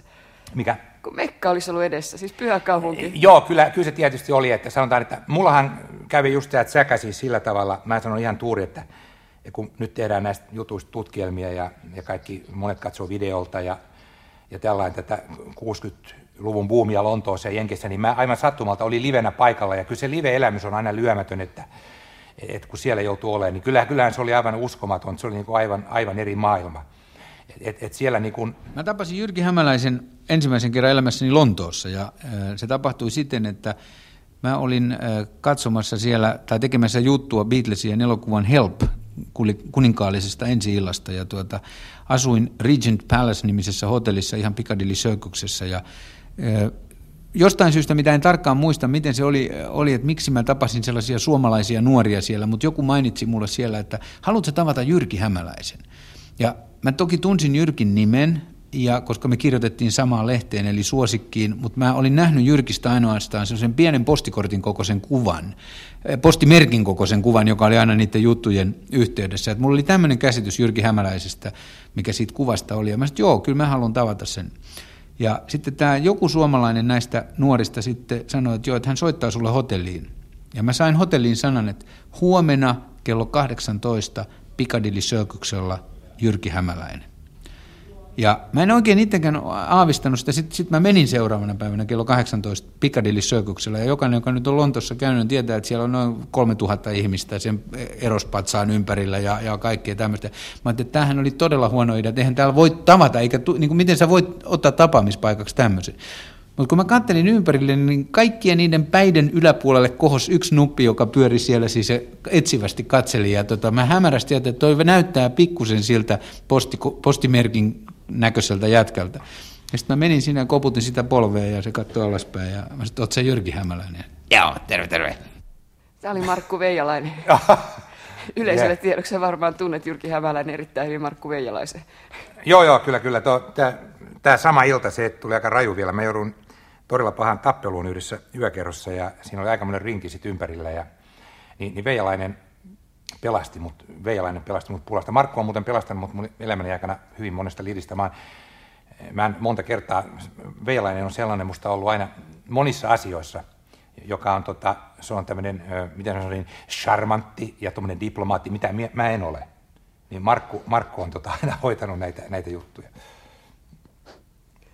Tota, mitä teillä ilmeisesti lähti tuosta sitten yhteistyöt liikkeelle ja kaikki tällaiset näet, se niin sun hommat rupesi laajenemaan myös sinne, sinne Veijalaiseen päin myös. Ja joo, kyllä se lähti siinä. Oli Joni Walker, Red Label, vedettiin huivi ja sitten se lähti menee. Ja siinä oli Markku ja Porola Jarmo, Mr. Mr. TV. Niin Jarmo ja Markku pyysivät mukaan sitten tiimiin, kun oli tämä ohimenen ohjelma niminen. Ja siitä se sitten lähti ja alettiin tekemään asioita. Mä olin aloittamassa Suomessa – TV-ohjelmaa Jarmo Porolan kanssa, tämmöistä nuorten äh, musiikki, äh, tai nykyisin voitaisiin sanoa rock-ohjelmaa. Ja tuota, Jyrki ilmaisi kiinnostuksensa tämän tyyppisestä työstä myöskin ja kertoi, että hän on syksyllä tulossa Suomeen, jolloin mä sanoin ilman muuta, että, että, että sunhan pitää ehdottomasti niin kuin liittyä tähän tiimiin mukaan ja tulla tekemään tätä TV-ohjelmaa ohi mennen. Ja siitä se alkoi. Jotta ymmärtäisi niin kuin Jyrki Hämäläisen arvon siihen aikaan, niin pitää ajatella sitä, tai pitää pistää Jyrki siihen taustaan. Siis me muut, mehän oltiin tämmöisiä, jotka äh, elettiin täällä Suomessa. Jyrki Hämäläinen oli jo siihen aikaan, se oli niin kuin kansainvälinen jätkä. Jyrki oli ensinnäkin A, käynyt Pariisissa, asunut Tukholmassa, ollut Grandin tiskaajana, ja sitten Jyrkillä oli niin kuin, Jyrki oli tunsi Lontoon. Jyrki asui Lontoossa. Ja, ja Jyrki oli ollut kaiken näköisissä Beatlesien konserteissa, kaikissa tällaisissa, joka oli niin kuin meille muille aivan uskomaton tilanne. Eihän me, me vaan luettiin tai, tai ei ollut mitään televisioita, esimerkiksi sillä, sillä tavalla jotain äh, music äh, television, jotta sä voisit niin kuin päivittäin nähdä televisiosta tämmöisiä staroja. Nämä oli Jyrkille niin kuin kotikaupungin poikia. Ja, ja näin ollen Jyrkin arvo oli ihan uskomaton siihen aikaan niin kuin verrattuna sieltä meihin muihin, että kun hän tuli sitten täältä maailmalta ö, Suomeen, niin, niin, niin se oli niin kuin tämmöinen kansainvälinen asiantuntija. Eli siinä Markku Veijalainen jatkoi kertomuksiaan Jyrki Hämäläisestä. Täällä nyrkkeilykihässä edelleenkin istutaan ja siihen maallaan vissyä somasti. Vissyä, vissyä. Mä että täytyy selittää, kun kuuluu aina poksahdus. Sille, tota, no tässä tuli mun mielestä tässä Veijalaisen jutussa nyt se, mitä mä yrittänyt sulta kysyä, kun sä, sä oot niin luontevasti osannut suhtautua ilmeisesti silloin jo matkustamiseen, että sulla ei ollut sillä tavalla rajoja eri paikkojen välillä, mutta nyt se Kajani on ollut ilmeisesti jonkinlainen kipupiste jossain vaiheessa, en mä tiedä, onko se ollut. Mutta se, että et, niin kuin, miten se on, että onko, niin no sä sanoit toisaalta, että aika nuorenakin halunnut lähteä matkustamaan, että jopa ammattia miettinyt sen mukaan, että voi matkustaa. Niinkö? Joo, joo. Se, siis mä en tiedä, siis joillakin ihmisillä ei mistään sama asia, mutta musta ihan on se, että joku lähtee merille. Se on sen juttu, se menee merille, se seilaa ja se on sen juttu. Se on yksi tapa nähdä maailmaa. Mutta sitten kun taas tässä on tämä juttu, että kun lentää lentokoneella, niin pääsee satamiin nopeammin, että mä otin nämä satamat suoraan.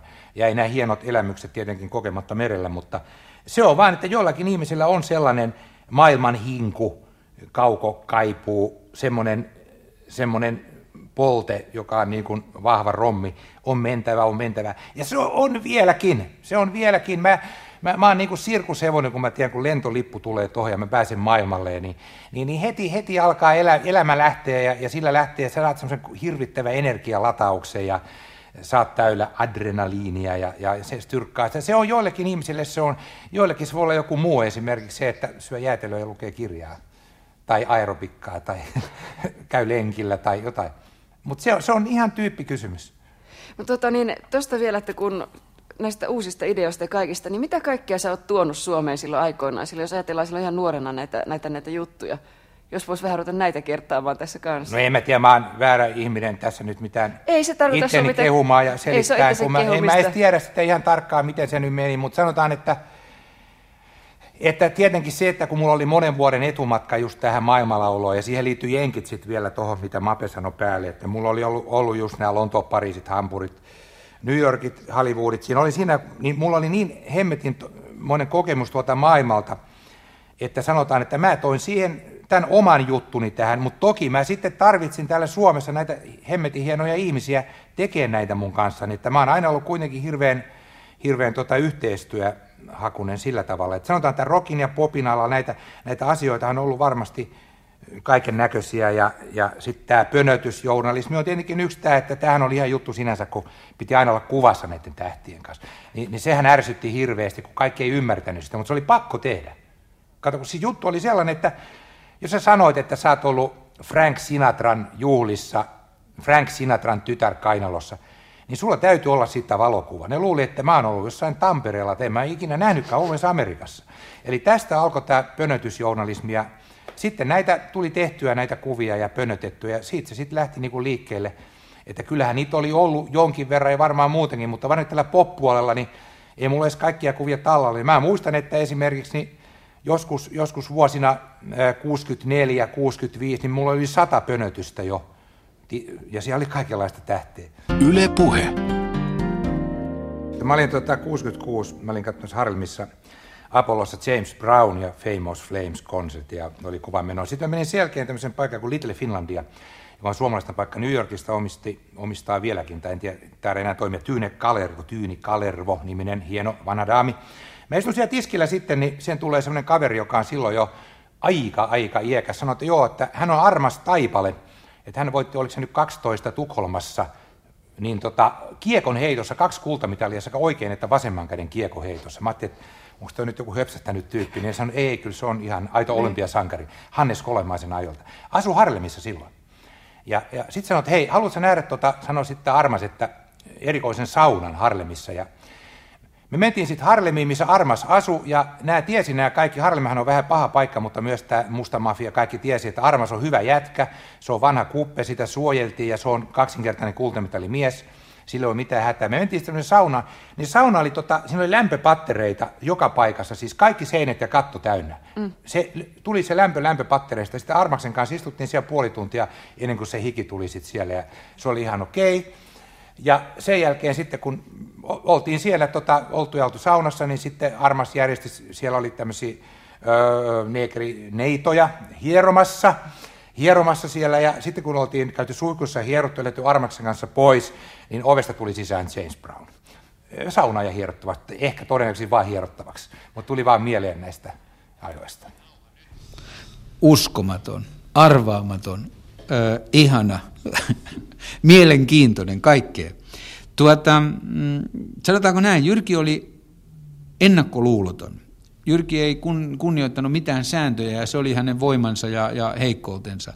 Eli jos mä ajattelen jotain ohimennen ohjelmaa, joka oli se meidän ensimmäinen televisio-ohjelma, josta paljon on puhuttu sitten jälkeenpäin, niin se lähtökohta on se, että siinä oli joku Jarmo Porola, tai se oli sellainen kolmen kopla, jo, jo, josta mun mielestä niin kuin pitää mainita, Jarmo Porola, joka oli jo siihen aikaan ää, erittäin ammattitaitoinen ja lahjakas ja kunnianhimoinen televisio-ohjaaja.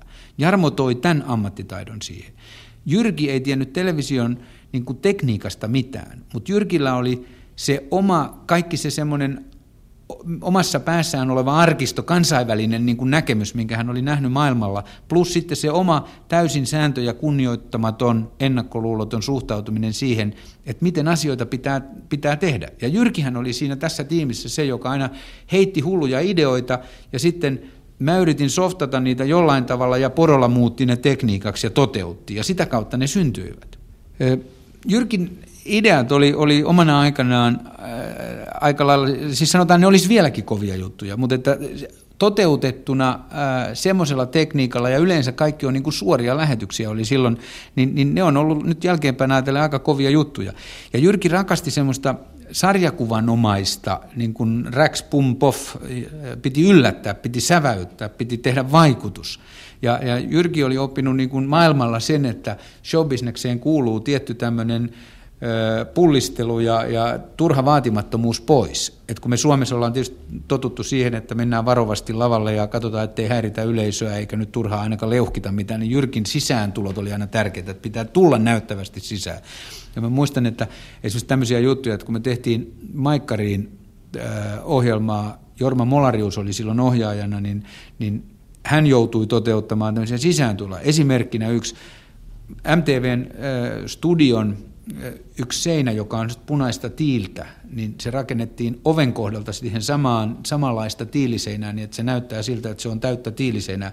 Ja suora lähetys alkaa sillä, että, että me tullaan autolla sen tiiliseinän läpi suoraan yleisön eteen, auto jarruttaa siihen, sitten hypätään autosta ulos ja, ja, tuota, ja ohjelma alkaa siitä. Sitten, tuota, no, sitten toinen idea, minkä muistan Jyrkillä, oli tämä vanha leikki semmoinen, että, että mä seisoin studion, keskellä studion lattia, kun ohjelma alkoi. Jyrki tuli paikalle ja toi mukanaan sen narun ja sanoi, että pidäs tuosta hetken aikaa, että tässä on sulle lahja.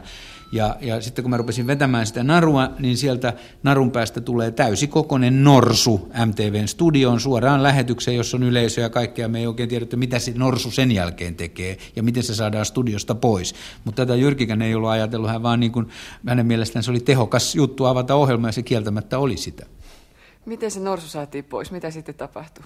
En mä muista, se oli hirveän, musta aika iso norsu ja mä, mä pelkäsin, on sitä, aika mä iso. pelkäsin sitä norsua ja vähän, mutta sitten mä syötin sille norsulle banaaneja, niin meistä tuli sellaisia vähän niin kuin kavereita sen norsun kanssa.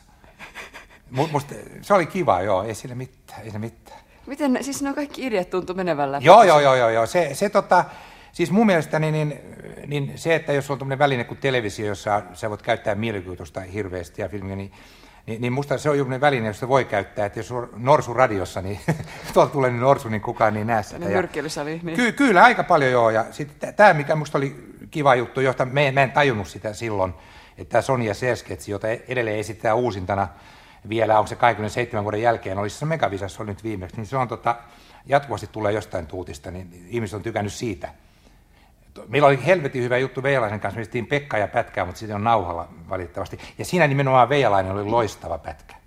Aivan fantastinen. Se on just Masaniemi, ihan yksi yhteen. Olitko sä sitten niin tämä Esa Pakari? Puupää. Mähän on puupää luonnostani, niin että ei mulla ollut ongelmia. Ha, Mä olin Esa Pakari. Mä oon aina tykännyt Jyrki Hämäläisestä sen takia, että hän on, hän on niin iso lapsi, että sen isompaa nyt ei enää ole ja kuitenkin hän on aikuinen. Tämä muisto liittyy tähän. Oli Kyroskosken lava muistaakseni ja ää, silloin säästettiin Martti Innanen nimistä äijää, jolla oli pässi mukana. Ja, tota, ja ää, en unohda sitä koskaan, kun me oltiin valmiina, bändi odottaa ja sitten valot on pimeänä ensin, eli valoja ei ole, koska ne on kerran pimeänä. Se on pimeätä. Sitten valot syttyy, Jyrki Hämäläinen astuu esiin, spiikkaa, nyt tulee sitä ja kauhean hieno spiikki. Martti Innanen ja Gunnar Pässi. Sitten nämä molemmat tulee siihen lavalle ja Gunnar paskantaa välittömästi lavalle, jolloin mä muistan aina tämän siitä, kun se oli niin loistelias spiikki ja sitten kuitenkin siinä käy näin. Se oli Pedro Hietanen. Tota, Tämä oli hyvä esimerkki ilmeisesti suomalaisesta showmaailmasta. Joo, joo, siis esiintyjänhän on riippumatta siitä, onko hän pässi tai taiteilija aina, aina päästeltävä täysillä lavalla, että sehän kuuluu tähän juttuun. Pedrohan itse asiassa, eli Hessu, Hietasen Hessu Pedro, niin, niin mä muistan aina, se vaimo oli, ja on varmasti vieläkin erittäin hyvä räätäli. Mulla oli vaikea semmoisen kummallisen olkipillin muotoinen ukko, niin, niin se oli ainoa, joka pystyi tekemään mulle housuja, jotka sopi mulle. Mä muistan, mä aina tilasin siltä housuja aikanaan 60-luvulla. Joo, tota, kun jututin häntä tätä varten, niin hän sitten muisteli nimenomaan tätä, että tämmöisiä pitkiä housuja, tosi pitkiä housuja roikko katorajasta, ja sitten toisaalta oli Eero Raittiselle semmoisia toisenmallisia sitten, että, että oli tämmöisiä. Mutta kerro tuosta ajasta enemmän, tollaisia, mitä, mitä se oikein oli itse asiassa, että, että musta tuntuu, että mitä enemmän kuulee viihdetaiteilijoita, niin sitä vähemmän no, sehän, sehän siinä on. Niin siis sehän perustui siihen, että sanotaan, että, että 60-luvulla, kun suuret ikäluokat mylläsi tuolla lavoilla, mm niin silloin oli väkeä oli niin paljon, että tanssijärkkäreille meni hirveän hyvin. Yleisömääriä oli, oli tuhannesta kahteen tuhanteen, kolmeen tuhanteen, lavoja oli hirveän paljon, kaikilla oli töitä ja meni kovaa. Ja siellä oli esimerkiksi, sanotaan ihan yleensä, meni jonnekin paikalle, niin tanssijärkkäri oli siellä odotti ja tarjosi sitten kaikenlaista asiaa. Oli viskiä ja kossua tarjolla ja kauhean kovaa meni niin kuin koko ajan. Että se, ja sen ajan niin kuin henkeen kuuluu myös sit se, että ei niin kuin sillä tavalla, sanotaan kyllä, kyllä monet esiintyjät, niin ne, ne todella niin kuin yritti parhaansa ja, ja siinä oli tämä hirvittävä tsemppi. Mutta toisaalta myös on tunnustettava se, että siellä meni läpi kyllä mitä, mitä kummallisimmat jutut siellä. että just nämä kunnarpässit ja nämä, että et, et, koska oli, juu, juu, se, se tarve niin kun, siihen, siihen, siihen viihteeseen oli niin hirvittävä, että, että piti, piti olla aina, aina jotain. Ja, ja se, tämähän oli ju, just tämä, kun lava räjähti Vehmassalmella Showssa, niin, niin, niin siellähän tuli joku ihminen, joka ilmoitti sen nimismiehen edustaja kausa kännissä ja kysyi, että onko täällä nyt jotain tapahtunut, ja siellä oli sairaalaan viety 30 ja muuta ja tällaista, että et se ei siellä niin kuin sillain, kukaan ottanut sillain kamalasti vastuuta mistään aina, että et, et siellä niin kuin vaan touhuttiin ja häädettiin. Tapasin Jyrki Hämäläisen ensimmäisen kerran suosikkilehdessä. Minä tarjouduin 60-luvun puolivälissä sinne avustajaksi ja Jyrki Hämäläinen oli jo silloin suosikissa. Hän oli silloin suosikin toimitussihteerinä ja äh, kuva on äh, kuva on positiivinen kuva hyvin pitkästä miehestä, joka mahtui juuri ja juuri pöytänsä taakse.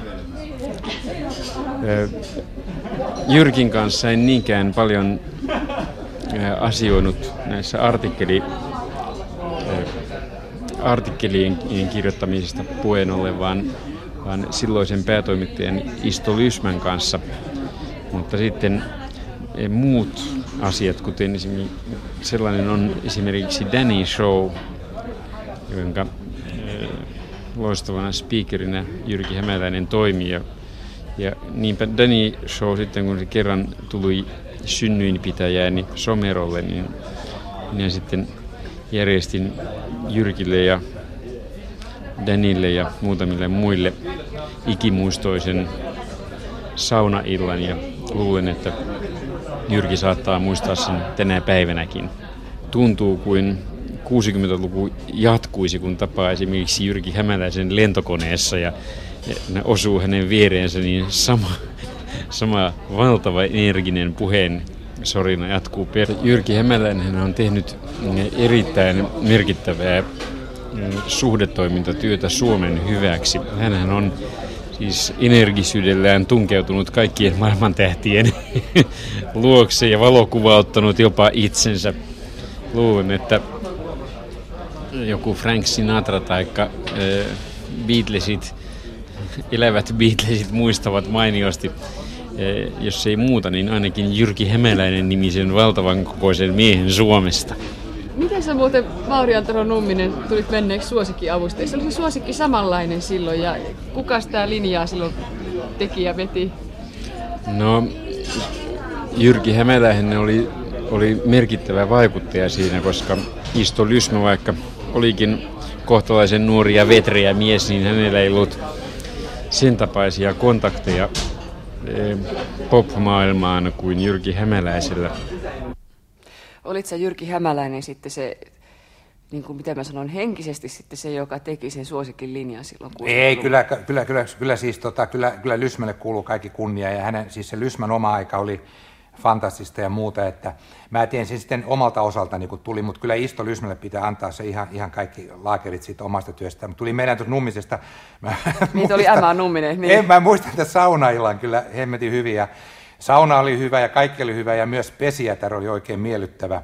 Kiitoksia vaan Emma kovasti. Hän on tämmöinen vieraanvarenta Emma Numminen. Hän kutsuu tota saunaan Somerolle, niin hän siihen aikaan myös aina varasi pesijättären saunojalle. Hän oli hyvin miellyttävä mies, niin kuin tässä. Mutta kyllähän siis oli, oli tällaista 60-luvulla just tämä ankara, että kun sanotaan Pohjanmaalla oli just tällaista, että siihen aikaan, että ei oikein, oli nämä tangofanit, oli joskus sellaisia, että ne ei aina oikein katsonut hyvällä silmällä, jos aloitetaan rockia ja poppia. Ja kyllähän siellä heitettiin bändejä jokeen. eikö tullut jo? Joo, ja jokeen heitettiin Joo, niin. ja sitten lampaan kerittimillä kerittiin tukkaa ja Ja, ja siellä oli, oli, oli tällainen juttu, mä en tiedä tunnustaako Kari Kuuva tätä juttua, voi olla, että kieltää koko asia, mutta mun tietoni mukaan niin, niin, niin, tota, niin sekin joutui menemään sitten huusiin piiloon ja ker- menee jostain takaikkunasta. Ja koska tota, ne uhkasi, että kun Kari Kuuva oli ollut tango pelargonia, niin se otettiin niin kuin vakavissa, että, että, että, että tämä ei ole mitään parodiaa. Ja Karilla oli muuten rokkia ja tätä, ja ne sitten suuttu Karille hirveästi tästä. Ja, Ja tästä on kaikista huikea versio, tätä mä en kyllä nyt heti allekirjoitu, se, että Kari oli mennyt sitten ne huusiin ja, ja ne oli huutanut sitten sieltä ulkopuolelta, että kun tulet paskalta, niin saat turpaan. Ja sitten tämä huikea versio on se, että Kari olisi mennyt sitten huusin reijän kautta pakoon. En tiedä menikö Kari, mutta tiedän, että yksi muusikko on mennyt tällä tavalla huusin reijän kautta pakoon, mutta mä en nyt hänen nimeään viitsi tässä mainita. Se oli niin pelottava se tilanne kyllä, ja Kinnusen Lailakin kertoi mulle silloin, että jopa häntä, niin tota, vaikka oli kuinka tiedät Mantsurian kummut, niin Laila lauloi mielellään englanniksi biisiä, niin, niin tuli, tuli tällaista. Ensimmäisen kerran varmasti joskus vuonna 1966 ensitapaaminen oli, kun meillä oli tämä Topmost yhteen ja siitä tehtiin sitten suosikkilehteen haastattelu ja silloin oli jonkunlaisia hämäriä ensitapaamisia ja sitten varsinaisesti joskus vuonna 1968-69 Danin kiertoiden yhteydessä. Ja Superdanista nyt muistot ovat oikein, oikein tarkat vielä, niin se oli erittäin hauska, koska me silloin pyörimme, se on Luparin Eero ja minä ja Jyrki ja ketä meitä pyörittiin aika paljon yhdessä ja jopa samoilla autoilla siellä oli oikein kiva oli. Se oli hauskaa, kun Jyrkillä oli silloinkin jo oli niin kuin tällainen erittäin, miten nyt sanoisi kauniisti, anarkistinen asenne koko tähän juhlalliseen kiertueeseenkin sillä tavalla, että kaikki hommat hoidettiin omalla tavalla ja kauniisti. Kerrankin yhdellä keikalla niin oli lava täynnä ihmisiä, tuhansia ihmisiä siellä. Soun piti alkaa ja Soun juontaja, Jyrki Hämäleen häntä ei näkynyt missään. Me seisottiin sitten bändin kanssa sinne lavalle ja missä juontaja on. Juontaja tulee sieltä taksilla, juoksee hirveätä vauhtia tanssipaikalla ja sitten kapsakki kädessä suoraan yleisön läpi lavalle ja vaihtaa. Siinä ottaa mikrofoni alkaa kuuluttaa niin kuin showta sisään vaihtaa saman aikaan vaatteet. Ja näin se lähtee sitten liikkeelle. Sellaista muun muassa ja sitten siihen aikaan tutustuin hyvin jo herra Hämäläisen tällaiseen verbaaliseen lahjakkuuteen, joka on ihan omaa luokkaansa. Hän kehittää kauniita kielikuvia, eten sitten kun maaseudulla pyörittiin, niin sieltähän aineistoa löytyy riittävästi. Mitenköhän se oli? Kerran erä, jossain keikkapaikalla tuli sitten niin järjestäjän kanssa jonkunlaista erimielisyyttä sitten asioista ja järjestäjä sitten siinä maalaismiehen ponnella huusi jotain ja me sitten siinä ympärillä esitimme vastaväitteitä ja Jyrki oli sitten siinä ja sanoi, keskeytti, sanoi, että hyvät herrat, olemme nyt niin syvällä semantiikan hetteiköissä, että tästä päästä kuin tällä, niin siinä loksahti Järkkärin suu sitten ja sitten asia selvisi siitä ja noin vaan. Siinä Heimo Holopainen kertoi, eli Holle Holopainen kertoi varmaan yhden keinon, että millä juontaja Hämäläisen ei tarvitse mennä vessan huus, huussin reijän läpi. Tuliko sinulle koskaan itselle sellaisia tilanteita, että, että olisit voinut lentää järveen tai muuta? No, no, musta on ensin kiva, että, että Holle just se on ansainnut ton hemmetin hyvän sukseen tuossa Frank Pappassa ja tosi kiva. Mutta meidän Hollen kanssa silloin, mä muistan, Virtasen Häkä oli mukana ja muistaakseni me juuri Hollen kanssa opetettiin Hessu Häkävirtanen juomaan bourbon viskiä, että tämmöinen tuli tällainen pieni teko tehtyä siinä. Mm-hmm. Laajensimme hänen tajuntaansa amerikkalaisten juomien suhteen. Niin siis sanotaan, että jos tuli tällaisia tilanteita. Siis mulle, mulle sanotaan loppujen lopuksi, niin, niin, niin ihmiset ei, ei ollut, ollut siis sillä tavalla aggressiivisia. Et, et jollain tavalla ihmiset koki näin, että et, et mä oon sellainen, sellainen, sellainen harmiton, harmiton hössy ja joku tollainen, että mä en niin kuin millään tavalla, millään tavalla ärsyttänyt niitä kuitenkaan, koska sitten Solisteilla oli eri asia, koska ne, ne, niillä oli sitten kaikkia tällaista kimalusta ja imakoa ja muuta, mutta, mutta ei, mun täytyy sanoa, että mä, mä en ikinä, ikinä joutunut lava-ympyröissä sellaiseen, ainakaan silloin 60-luvulla. Että kyllä se aika iisisti meni kuitenkin. Mutta tota, mut sulla oli kuitenkin aika hyvät äh, mahdollisuudet kuitenkin toteuttaa itseäsi näissä kaikissa juontamisissa, näin kun tässä on kuultu niin monenlaisia esimerkkejä näistä sisääntuloista, lähtien siitä, että sä pukeudut jopa siellä lavalla ja muuta. Että, et, et, joo, joo, joo. Et, et, oliko sulla sitten semmoinen asema vai mistä se johtui? No ei, kun mulla, siis mulla oli, tota, mulla oli kerran, mulla oli viisi metriä pitkä kravatti ja siis kaikki tällaisia juttuja ja muuta. Ja mä, mä olin sitä mieltä vaan, että, että kun mä olin maailmalla niin paljon pyörinyt ja nähnyt, että ihmisille pitää antaa jotain sellaista kivaa, vähän tämmöistä spektaakkelia ja juttuja ja kaikkia. Ja ja tämähän oli mun bravurini, oli sillä että ne laitettiin joku kaveri, kaveri laitettiin lattialle ja se laitettiin sadetakki päälle. Ja sitten kun se oli siellä sadetakin alla, laitettiin vesiämpäri siihen viereen ja mulla oli avustaja. Ja sitten tota, laitettiin se sadetaki hiha ylös ja sanottiin, että huuda sieltä sadetaki hihasta ylöspäin. Se ei nähnyt sieltä sadetaki alta mitään, se piti huutaa ylöspäin. Ja mä sanoin, että sä oot nyt sukellusveneessä ja toista niin kuin nämä käskyt. Ja, eli sinne huudettiin sieltä hihasta sisään, että puolivauhti, se huusi sieltä hihasta puolivauhti. Niin. Sitten huudettiin täysivauhti, se huusi hihasta täysivauhti. Sitten mä sanoin sukelluksiin ja samalla käytettiin vettä ämpärillä.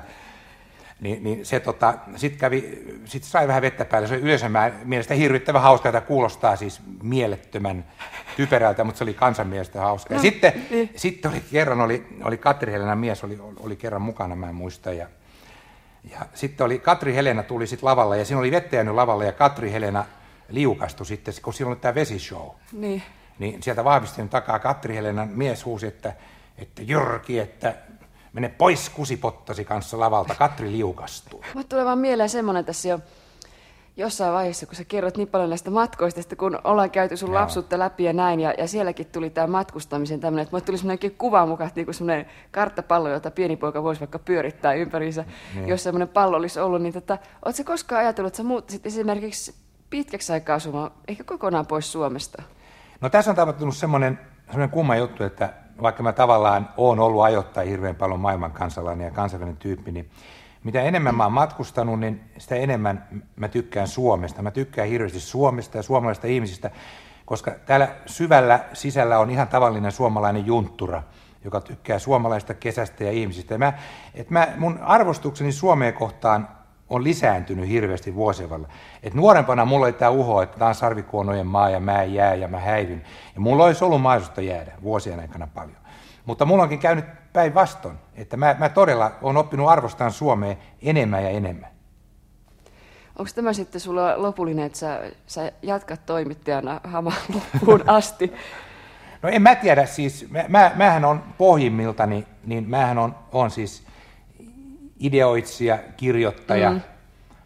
jopa eräänlaista managerausta, eräänlainen manageri.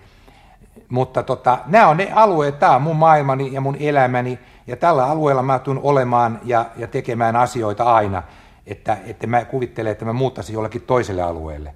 Eli tämä on niin kuin tehnyt Jos pitäisi siellä. kuvailla Jyrkiä jotenkin, niin mä sanon, että Jyrki on sillä tavalla äh, käsikirjoittajana tai suunnittelijana äh, tämmöinen kontrasti, äärimmäisyys. Ihminen rakastaa suur, niin kuin, suuria eroja ja äärimmäisyyksiä. Ja tässä mielessä esimerkiksi mun tulee mieleen äh, 70-luvulla, kun tehtiin ohjelmaa Kuukauden sävel, jossa Jyrki haki näiden taiteilijoiden välisessä kanssakäymisessä niin kuin, se, semmoista jännitettä. Ja mun mielestä huikean ohjelma on sellainen yksi, jossa hän haastatteli suverenisti samassa ohjelmassa niin Remu ja Hurriganes uransa huipulla ja Tauno Palo ja Ansa Ikonen kaikki samassa läjässä. Siinä tuli sinun monipuolisuutta. Jaha, vielä kerran tämä hyvän ystävän Eli siis onko sulla ollut sitten koskaan sellaista hirveätä, Jyrki Hämäläinen, semmoista, semmoista Oletko asettanut millekään rajoja? Mitä sä esimerkiksi vastustat? Tai onko ollut mitään tämmöisiä? Ymmärrätkö, mitä mä haen? Mä haen sitä, että... Joo, joo, joo, joo, joo. Kyllä, kyllä, kyllä mä tota, siis mä, mä sanoisin näin, että mä, mä asetan rajoja sillä tavalla, että, että mitä tahansa sä teet. Mä, mä oon tehnyt, munannut itseni monta kertaa ja tehnyt kaikki munauksia, on kaukana mistään esimerkkiä ihmistä niille. Mutta mä pyrin, siis pyrin toimiin sillä tavalla, että, että teet sä mitä tahansa, niin sä et, sä et vahingoita ja niin kuin loukkaa muita ihmisiä. Eli, eli toisin sanoen, mitä tahansa sä, sä teetkin, niin sä yrität mennä sen mukaan, että sä, et, tota, että sä niin kuin et aiheuttaisi muille niin kuin tällaisia ongelmia. Ja tämä on mulla pitkän oppimisen tulos, ja aina lipsuu vielä, koska mähän olin, olin mahdoton häirikkö. Kyllä mä osallistuin vielä 70-luvulla aika kaikenlaisiin typeryksiä, kapakkatappeluihin ja riehumisiin, mutta mä, kyllä mä pikkuhiljaa alan kasvaa tästä vielä, että voi olla tässä, että tämä menee näin. Että, eli toisin sanoen, mä ainakin kuvittelen näin, mä en tiedä onko tämä kuvitelma, että musta on tullut epäitsekkäämpi ja enemmän muita ihmisiä huomioon ottava. Ainakin jossakin määrin se on näin, mä en tiedä missä määrin. Tämä on se, mihin mä niin pyrin.